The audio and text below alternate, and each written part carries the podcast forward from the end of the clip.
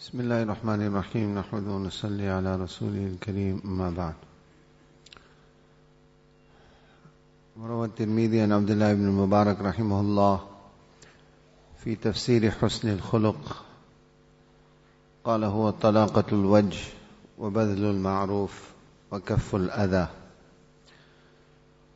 We've reached the end of what is very, one of the most important chapters in this kitab Riyadus Salihin in the sense that Allah's Rasul sallallahu alayhi wasallam as we have seen in the various ahadith has referred to this aspect as the pinnacle of iman and the basis of the development of our deen.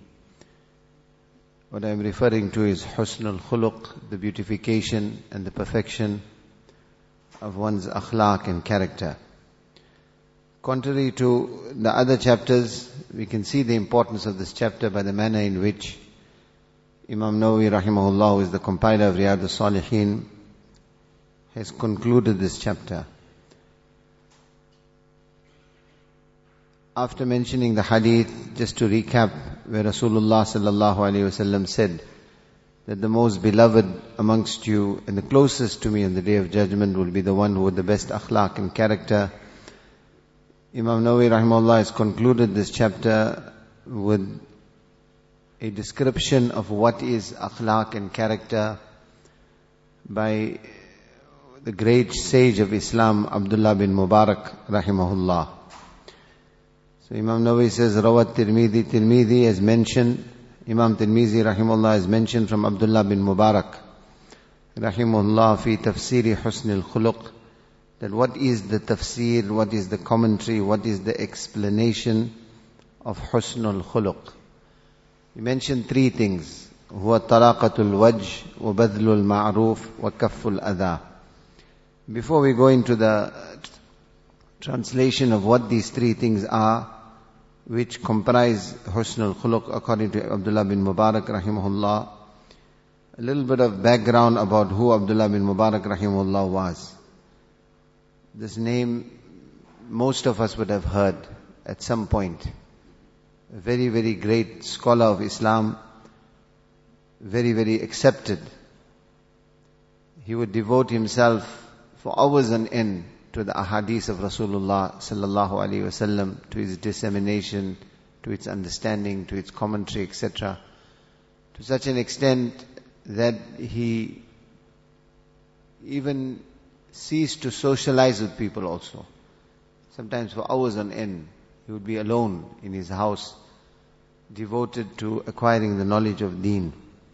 So once somebody asked him, don't you get lonely?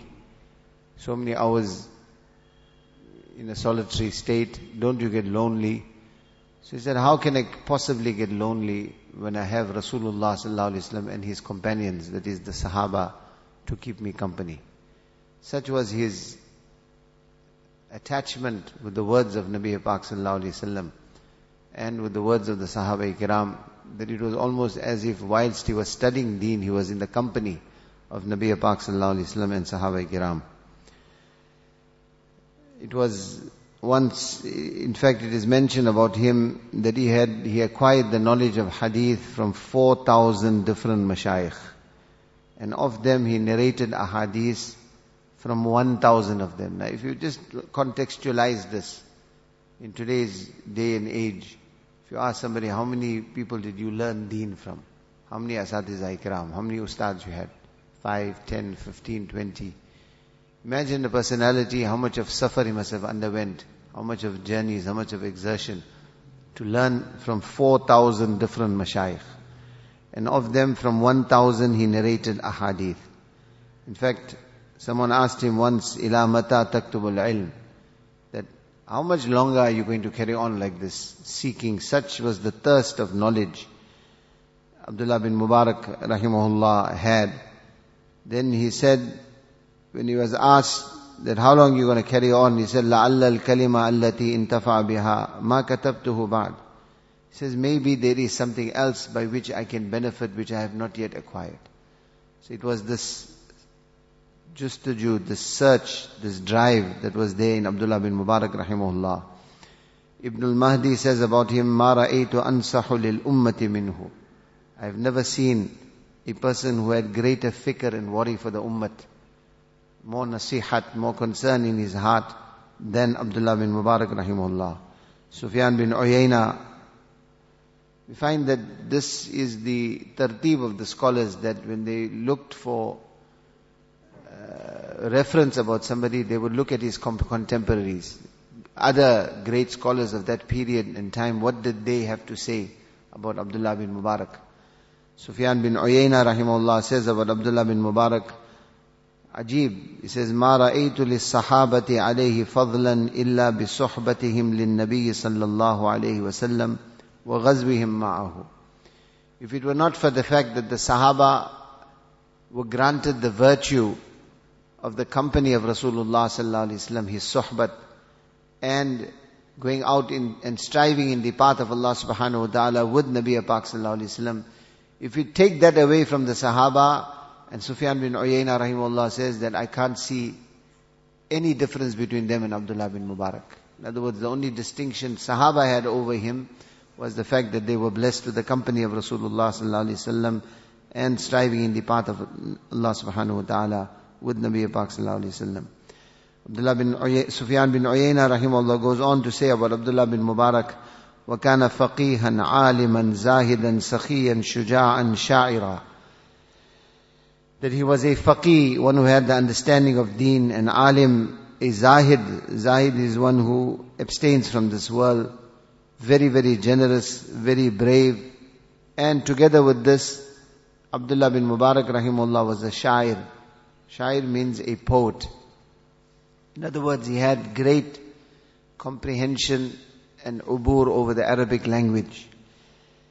And interestingly, about him there is a very, very famous poem of Abdullah bin Mubarak that has transcended the ages. In other words, probably wrote this poem in the second century of Islam. Yet, this poem up till today, at some point of us, many, at some point of time, many of us would have heard this poem of Abdullah bin Mubarak. What was unique about Abdullah bin Mubarak rahimahullah compared to the other scholars of his period and time was that Abdullah bin Mubarak, despite his devotion to acquiring the knowledge of deen and to serving the knowledge of deen, he would also spend a large part of his year striving in the path of Allah subhanahu wa ta'ala. He would go out in jihad. And so he, he, was unique in that sense. You will find many great personalities, some were totally devoted to ta'lim, some were totally devoted to tazkiyah or purification of the nafs. And, or some were known as mujahideen, and they would totally devote themselves exclusively to that. Abdullah bin Mubarak rahimahullah was unique in that sense that he would, he was a scholar also and he was a mujahid also, who used to strive regularly in the path of Allah subhanahu wa ta'ala. Fudayl bin Ayaz rahimahullah Ghaliban was known as Abid al-Haramain, the worshipper of the two harams, or the worshipper of the two mosques. And Abdullah bin Mubarak, to encourage Fudayl bin Ayaz, who was known for his ibadat, devotion to the worship of Allah subhanahu wa ta'ala, spent most of his time in the haram. Abdullah bin Mubarak wrote a few poem, wrote a few couplets to encourage him or to explain why he would never give up striving in the path of Allah subhanahu wa ta'ala together with whatever else he was doing. And like I said, this poem is very, very famous. Just a few couplets. We'll go through the translation. Ya abid al-haramain, لو أبصرتنا لعلمت أنك في العبادة تلعب من كان يخضب خده بدموعه فنحورنا بدمائنا تتخضب وكان يتعب خيله في باطل فخيولنا يوم الصبيحة تتعب ريح العبير لكم ونحن عبيرنا رهج السنابك والغبار الأطيب The first few couplets, Ya Abid al-Haramain law absartana, that O worshipper of the two mosques, had you witnessed us whilst we were striving in the path of Allah subhanahu wa ta'ala, you would realize that the exertions and the rigors and the hardships endured by us out in the path of Allah subhanahu wa ta'ala would cause, your exertions in the worship of Allah Ta'ala to look like child's play. Talabu, you're merely playing compared to the hardships we are undergoing. Why? For the tears that you have shed whilst in your ibadat and your worship, our cheeks and our, our, our, our necks have been, have shed blood in the path of Allah subhanahu wa ta'ala. There are those who tire their horses in useless pursuits, whilst our horses on the morning of the battle get tired running across the battlefield. Nice, oh, rihul abiri lakum, there is nice and beautiful perfume for you, whereas our, whereas our perfume is the dust and the dirt of the path of Allah subhanahu wa ta'ala, which is more pure than the perfume you may fragrance yourself with whilst you are making the ibadat of Allah subhanahu wa ta'ala. ولقد أتانا من مقال نبينا قول صحيح صادق لا يكذب لا يستوي وغبار خيل الله في أنف امرئ ودخار نار تلهب هذا كتاب الله ينطق بيننا ليس الشهيد بميت لا يكذب says this information has reached us of the sayings of our Prophet sallallahu alaihi wasallam a hadith or a saying which is sahih which is authentic which is true and can never be belied, that the dust of the path of Allah subhanahu wa ta'ala and the raging fire or the smoke of the raging fire of hell will never will never be mixed, will never go together. So in other words, he is giving encouragement for striving in the path of Allah subhanahu wa ta'ala. He says, this is the book of Allah, the Quran, which is alive and speaking out clearly amongst us, that the one who gives his life in the path of Allah is not dead, but in fact he is alive and no one will be able to belie the words of Allah subhanahu wa ta'ala. So we can see from the uh, attestation given by the contemporaries of Abdullah bin Mubarak rahimahullah, kana faqihan, عالماً زاهداً سخياً شجاعاً شاعراً, the type of acceptance which Allah subhanahu wa ta'ala blessed Abdullah bin Mubarak rahimahullah with. And Imam Nawawi rahimahullah fittingly concludes his chapter Husnul Khuluq, beautification of akhlaq and character, with the saying of Abdullah bin Mubarak rahimahullah in the commentary of Husnul Khuluq that what is Husnul Khuluq, what is good akhlaq and character. The first thing he mentions, huwa talaqatul wajh. It is to have a smiling face, an affable personality, someone who is always easily approachable. As I mentioned this before, my respected brothers, unfortunately, many of us nowadays, we tend to equate piety with being stern, piety with being harsh and intolerant. This idea of that this is a pious person or that this is deendari, when we compare it or we try to rationalize this in the face of seerah of Rasulullah sallallahu alaihi wasallam, you'll find there's no rationalization possible. For example, our mother Aisha radiallahu ta'ala anha, when she was asked to describe the conduct of our noble master sallallahu alayhi wasallam, first thing what she said, of everything that she could have said about Nabi sallallahu alayhi wasallam, the first thing that she speaks about, kana dhahakan basaman. You would always find him smiling. And you would always find him affable and approachable, happy. This, despite the dard, despite the gham, the pain in the heart of Rasulullah the face that he showed in front of his family was a smiling and a happy face. And Abdullah bin Mubarak, under the commentary, obviously based on this, what is good akhlaq and character? Talaqatul waj.